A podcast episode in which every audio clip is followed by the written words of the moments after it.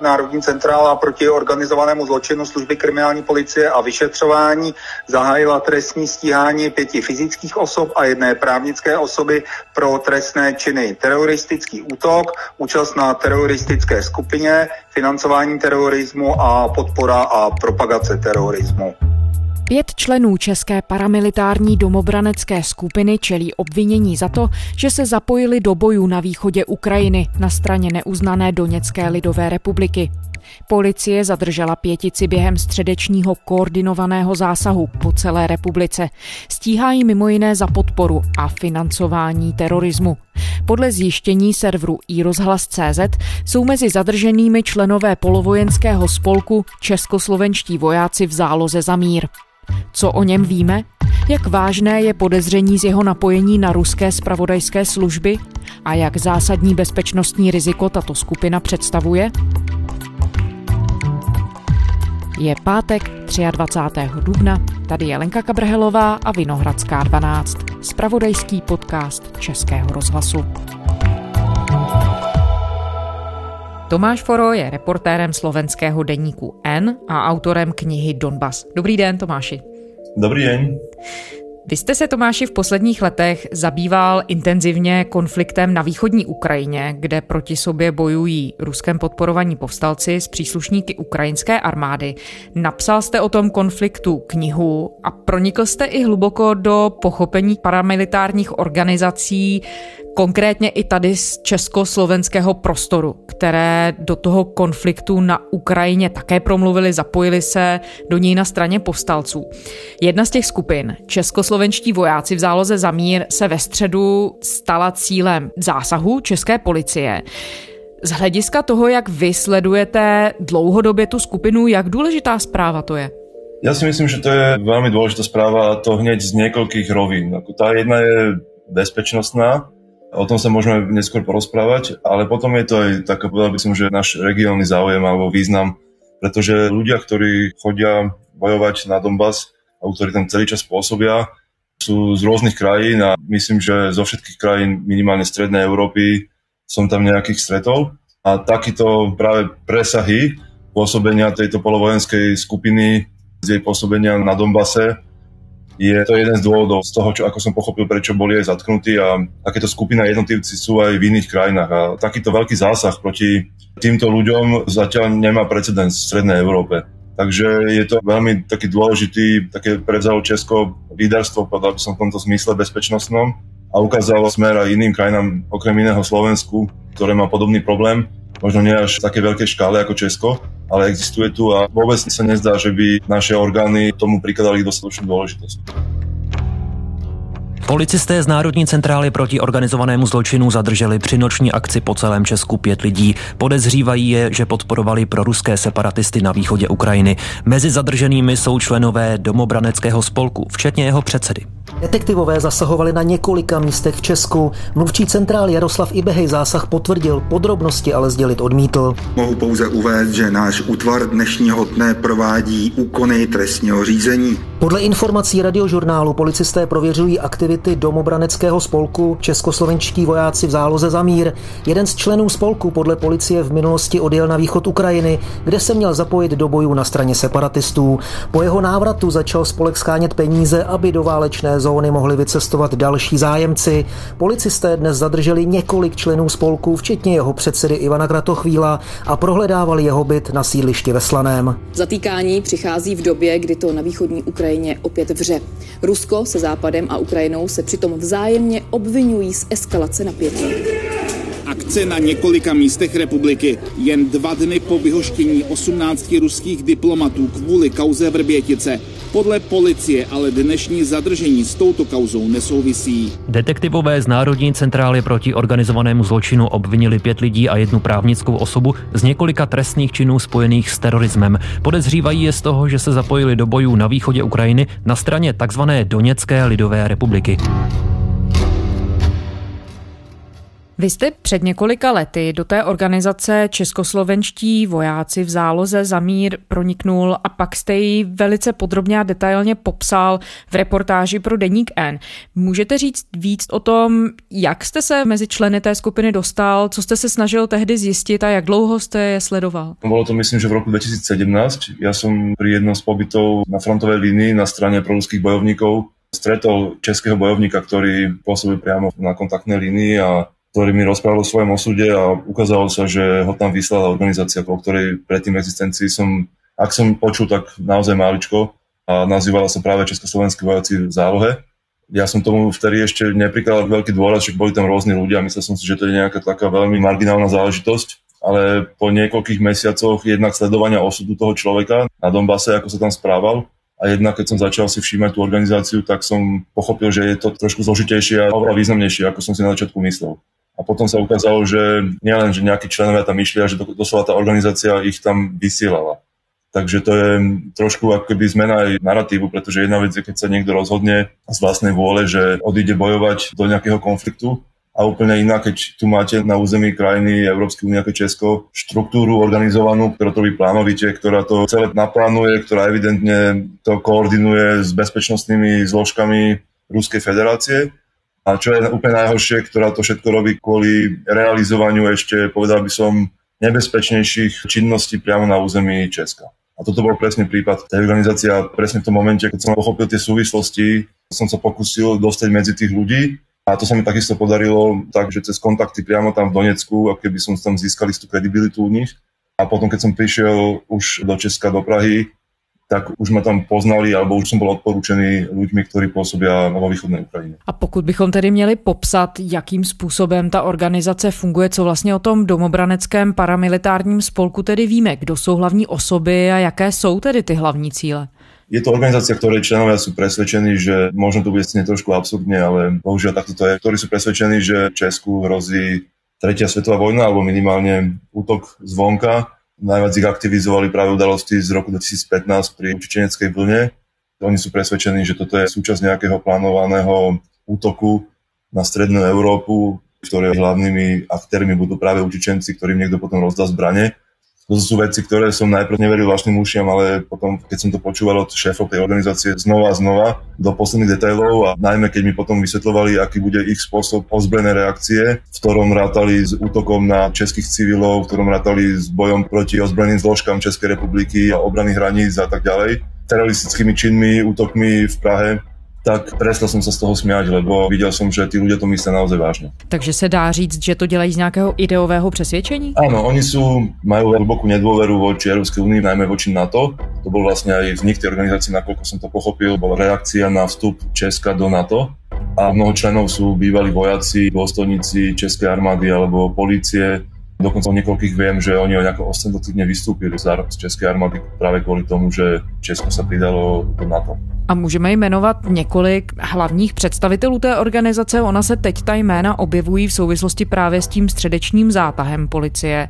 Můžeme zmínit, kdo ty hlavní postavy toho spolku jsou? Áno, nakoľko viem, tak v podstate tí ľudia, ktorí boli zatknutí, sú tí istí, s ktorým som bol v kontakte ja, alebo aspoň časť z nich. To bol šéf tej organizácie Ivan Kratochvíl, potom šéfka nejakého vojenského štábu, alebo už si nepamätám, ako presne bola tá funkcia, Andrea Krulišová, potom Ivan Hadrava, veľmi zaujímavá postava. On je pôvodne pravoslavný kňaz moskovského patriarchatu, ktorý má pomerne radikálne názory na kresťanského kňaza.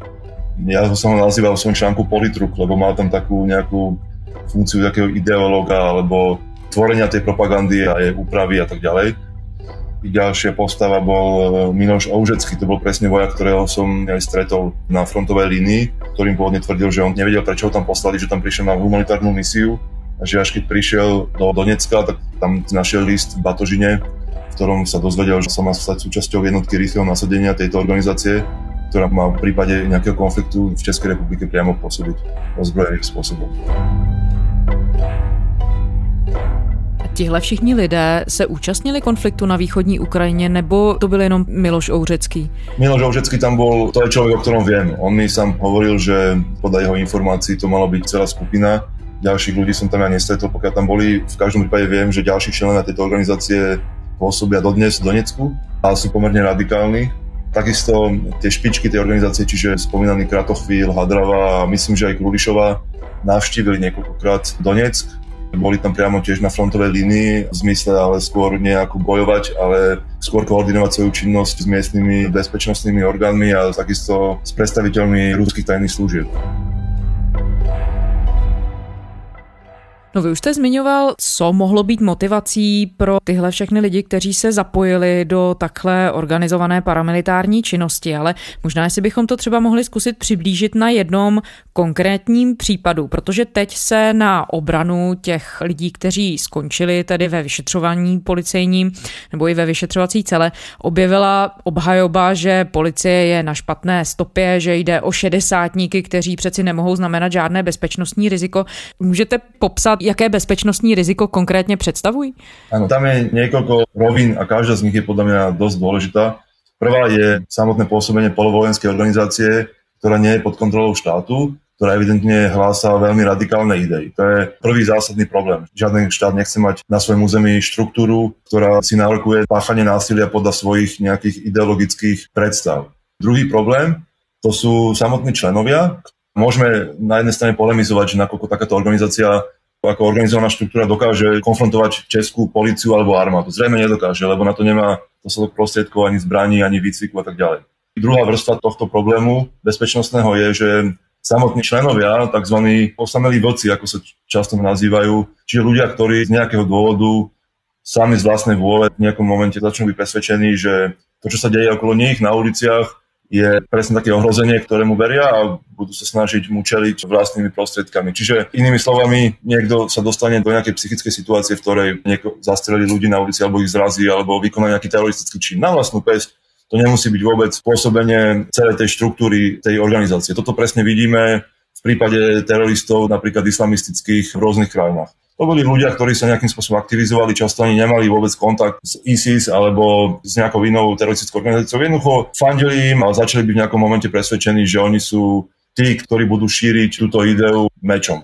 To je druhá rovina. A tretia je to, čo som sa už toho dotkol, a to je spravodajská hrozba, akú predstavuje organizácia, ktorej členovia, ktorej veriteľstvo evidentne koordinuje svoju činnosť s tajnými službami z nepriateľného štátu, akým je Ruská federácia, čím sa Rusko nijako netají, ako vieme. Takže to sú také tri veľmi dôležité roviny. A ja poviem úplne úprimne, že podľa mňa, práve keď ste spomenuli, že akou hrozbou sú 60 podľa mňa najbezprostrednejšou hrozbou je tá druhá. Čiže to, že ktokoľvek z nich, a to je úplne jedno, koľko má rokov, alebo aké mal pôvodne postavenie v tej organizácii, jednoducho začne byť presvedčený, že to najlepšie, čo môže urobiť, je ublížiť svojim spoluobčanom takým či iným spôsobom. A tu sa teraz bavíme opäť o ľuďoch, ktorých časť naozaj dlhé roky pôsobila vo zbrojených zložkách Českej republiky.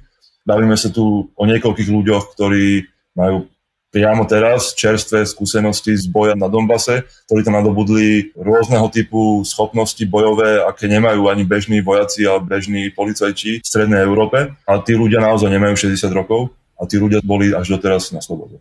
Vy jste zmiňoval ty radikální myšlenky a představy, které mohly hraničit až s tím, že tam mohlo jít o plány na nějaký třeba útok na spoluobčany. Můžete popsat třeba na nějaké konverzaci, kterou jste s někým z těch členů měl, co se vlastně snažili plánovat, nebo jaké bylo to jejich vidění té situace?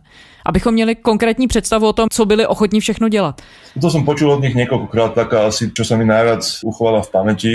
To bol rozhovor s tou Andreou Krulišovou, to bol zrejme aj najradikálnejší človek z tej organizácie, akého som stretol tak ona mi veľmi detálne až do taktických podrobností popisovala spôsob, akým neviem, či už plánujú alebo cvičia prípadný teroristický útok v Prahe. Mali to celkom tak premyslené, ona myslím, že mala aj nejaké špeciálne školenie v zmysle, nepamätám si presne, ale nejakého horolezectva v meste, no jednoducho dostať sa do budov alebo z budov aj z výškových budov a tak ďalej.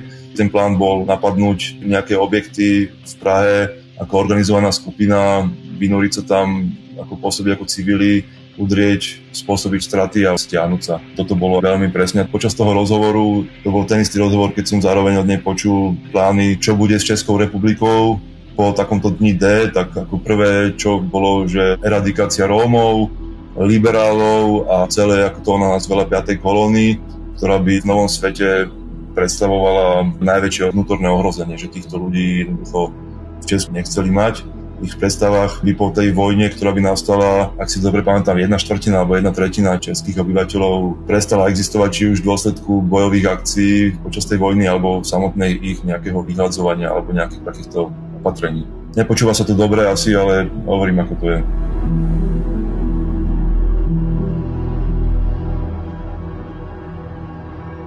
Podařilo se zjistit, odkud čerpá tahle organizace financování a vůbec třeba i logistické zázemí, kde ti lidé odkud vzali výcvik? Bylo to právě na východní Ukrajině, kde ho získali, nebo ještě měli nějaké jiné zdroje, odkud mohli brát?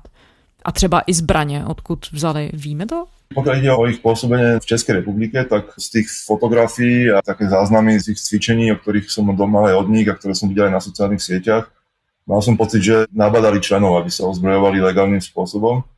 Videl som tam fotografie, kde pozujú v lesoch počas nejakých cvičení s bojovými zbraňami.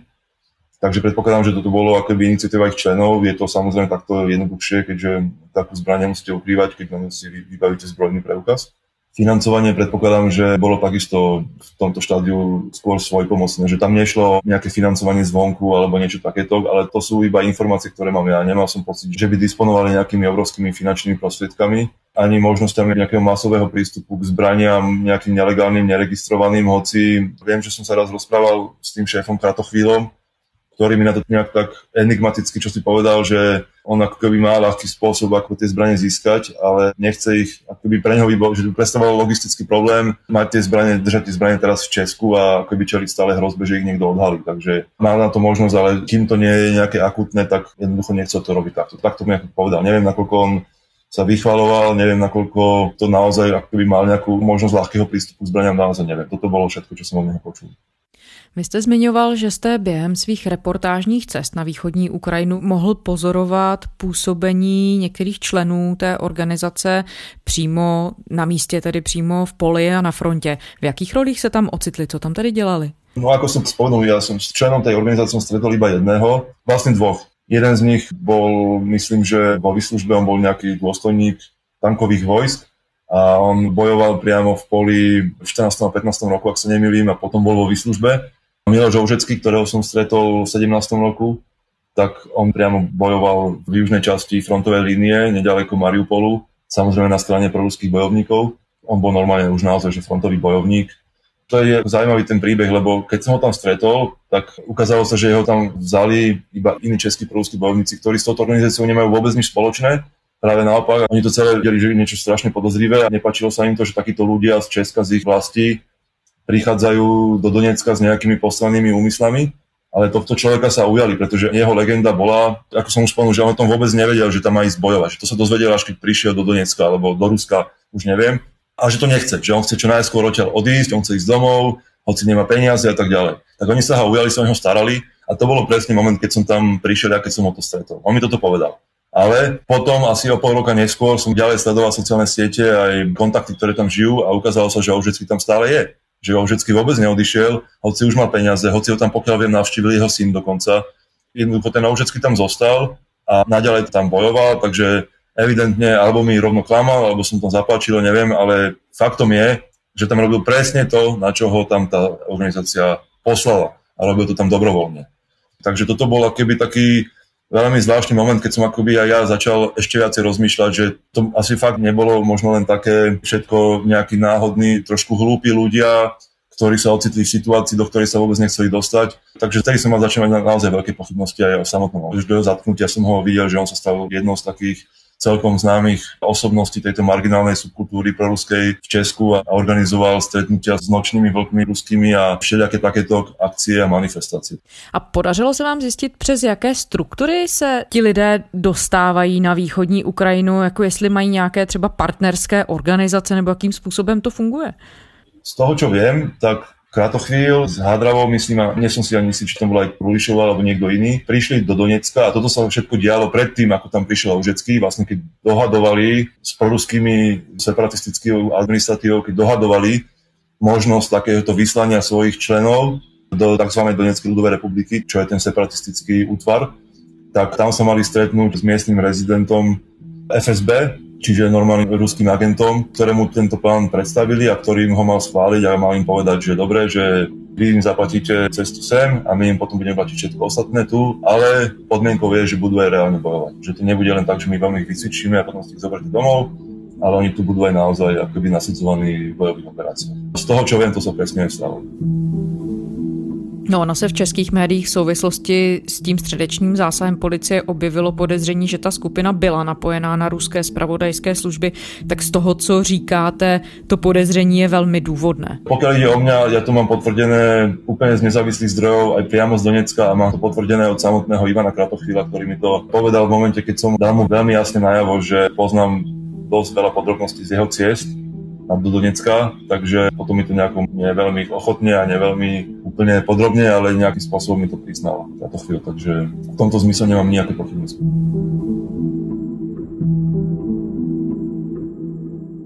Když jste zmiňoval Miloše Ouřeckého, on byl i docela výraznou osobou během protestů proti odstranění sochy maršála Koněva v Praze a byl tam výdán ve společnosti politiků, třeba bývalého poslance ČSSD Jaroslava Foldiny nebo třeba i mluvčího prezidenta Jiřího Ovčáčka. Dá se říct, jakou roli může mít napojení té skupiny českoslovenští vojáci v záloze za mír na politiky, jak důležitá pro tenhle typ těch protisystémových skupin je třeba morální podpora ze strany vlivných politiků? Áno, toto je otázka, ktorá dúfam, že sa bude česká verejnosť zaoberať veľmi dôkladne. Ja ju neviem natoľko zanalizovať. Ja som až tak veľmi tých prepojenia s politickými špičkami v Česku neanalizoval, ale je to veľmi znepokojujúce a ja to bohužiaľ musím sa priznať, že ja aj takéto aktivity vnímam v zmysle toho spravodajskej hrozby tejto organizácie a týchto členov. Ja si neviem naozaj predstaviť dôvod, prečo by sa nejaký český alebo iný európsky politik chcel stretávať s ľuďmi, ktorí sú otvorenými extrémistami, o ktorých je známe, že bojovali v konflikte po boku štátu, ktorý je evidentne namierený proti záujmom našich krajín. Ja si to neviem predstaviť, aký by mal na to normálny dôvod, takže toto bude čosi, čo je, to je práca, ktorú už nemôže byť policia, to by mali urobiť naozaj jednak odborná verejnosť a jednak potom voliči sa s takýmito ľuďmi vysporiadať. České ministerstvo vnitra zmínilo tu organizaci Českoslovenští vojáci v záloze za mír poprvé ve výroční zprávě o extremismu za rok 2015. Když se odpíchneme o to, co jste říkal v úvodu, nepodcenili české úřady vážnost celé té situace? Určite podcenili. Toto mám ako je potvrdené z rôznych takých neformálnych rozhovorov v rámci bezpečnostnej komunity v Česku, že ten môj článok, keď som ich rozpracoval, ten článok vyšiel, myslím, že v 19. roku, ale ja som na nich pracoval veď dva roky, že bola česká strana úplne nepripravená, že z toho, čo viem, boli presvedčené ešte vaše orgány, že v čase, keď túto aktivitu celú vykonávali, že oni sú v skutočnosti v útume. Takže toto bolo aspoň podľa tých informácií, ktoré nám bolo pre nich veľmi prekvapivé, že sa dozvedeli, že v podstate oni sa naopak zradikalizovali ešte na úplne inú úroveň než predtým. Ale ja to zase chápem, pretože tí československí vojaci zálohe, oni tiež prešli istou takou premenou. Na začiatku tieto špičky tej organizácie oni si predstavovali veľmi a to majú doteraz takú fixnú ideu, však sú to často bývalí dôstojníci. Oni majú takú fixnú ideu, mali, že oni sú taká predložená ruka českých ozbrojených síl a oni sa strašne snažili nejakým spôsobom zblížiť alebo vytvoriť nejaké formy partnerstiev, či už s políciou alebo s armádou. Veľmi na tom záležalo. Oni potrebovali od nich taký obdiv a oni sa snažili tam také demonstrácie organizovať a hrali sa na policajtov a na všeličo možné a boli potom veľmi prekvapení, keď ministerstvo vnútra, ministerstvo obrany ich práve kvôli tomu začalo vnímať ako hrozbu, že ako videli, že majú nejakú organizovanú skupinu, ktorá sa snaží robiť to, čo robí policia, armáda, ale robí to úplne nekontrolovaným spôsobom. Ale toto bolo ako keby na začiatku také veľmi silné. Oni dokonca, myslím, že začínali robiť nejaké branné cvičenia v školách a podobné veci. Snažili sa veľmi pôsobiť na verejnosť a pôsobiť ako taká organizácia masová, ktorá nejakým spôsobom má afiliáciu so zbrojenými silami a ktorá je vlastenecká. No a potom, keď videli, že toto akoby administratívu nezaujíma práve naopak, že to vníma čo väčšie ako hrozenie, tak práve vtedy vošli do také väčšej ilegality, zradikalizovali sa, celý sa začali všetky takéto veci. Takže ja predpokladám, že české bezpečnostné zložky, pokiaľ videli v tých prvých rokoch, ako sú veľmi výrazne exponovaní na verejnosti, tak to vnímali, tak to boli veľmi viditeľné, tak to zaznamenali, aj ich spomínali v tých výročných správach. A potom, keď to prestali robiť, tak si mysleli, že tá organizácia sa utlmila. Evidentne nemali nikoho možno vnútri, alebo jednoducho to pocenili podľa mňa z tohto dôvodu. A věděli ti příslušníci té organizace, že se dopouštějí trestné činnosti, když bojovali v zahraničí? Myslím, že im to bolo jasné. Už samotný Ožecký, v tým, ja som ho tam sedol, to bolo tam myslím, že prvých pár týždňov, vyzeral byť dosť vydesený na to, aby si to uvedomoval, myslím, že si to uvedomoval. Tí ľudia neboli hlúpi, aj to vedenie československých vojakov robili to všetko veľmi ukrytým spôsobom, boli si vedomi dôsledkov, boli si veľmi dobre vedomi toho, že to, čo robia, by bolo predmetom záujmu bezpečnostných orgánov v Českej republike, takže myslím, že áno. A dá se Tomáši odhadnout, jak širokou podporu mají ty domobranecké skupiny a jak veľkou vlastne mají základnu? V tých prvých rokoch, práve keď mali tú fázu takej tej masovej organizácie, myslím, že to išlo až do naozaj, neviem, či 15 alebo 20 tisíc členov. Po celom Česku oni mali veľmi dôkladne si vytvárali štruktúry vo všetkých regiónoch a vlastne aj spôsob velenia a rozhodovania bol takýto vertikálny na základe regiónov. Ale tak samozrejme z toho sú takých aktívnych členov asi pár tisíc, predpokladám, že bolo a ako to vyzerá dnes, poviem pravdu, že neviem. Myslím, že už to bolo oveľa menej a najmä práve po tej radikalizácii, že prestali byť akoby zaujímaví aj pre takú tú väčšiu základňu ale priznám sa, že nemám predstavu, ako to vyzeralo tých teraz v tom poslednom roku alebo dva. A máme představu, kolik takovýhle skupin v prostoru Česká a Slovenska vůbec může operovat? Niekoľko. Otázka je, nakoľko takéto skupiny pôsobia na papieri, nakoľko naozaj niečo reálne robia, či už v zmysle výcviku, alebo povedzme tohto typu kontaktov či už s východnou Ukrajinou, alebo priamo s Ruskom, alebo s inými aktérmi kdekoľvek na svete. To je jedna otázka. Ďalšia je, že nakoľko ich pôsobenie skutočne predstavuje hrozbu. Když se podíváme na to, co se všechno v těch uplynulých dnech stalo, Dá se i na základě této akce českých úřadů nebo české policie vůči téhle jedné paramilitární organizace nějak vyvozovat nebo analyzovat to, jestli se přeci jenom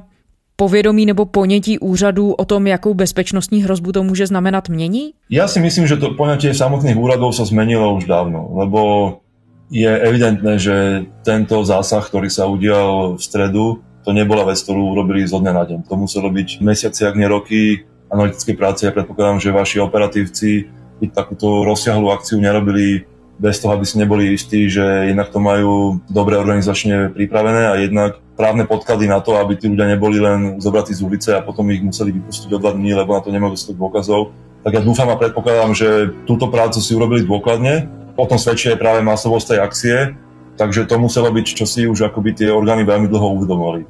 Ja by som bol veľmi rád, keby sa takýto proces uvedomovania si rizik aj zdanlivo, povedzme až absurdných alebo neschopných organizácií, keby si takéto riziko začala uvedomať naopak česká a slovenská verejnosť najviac zo všetkého politici.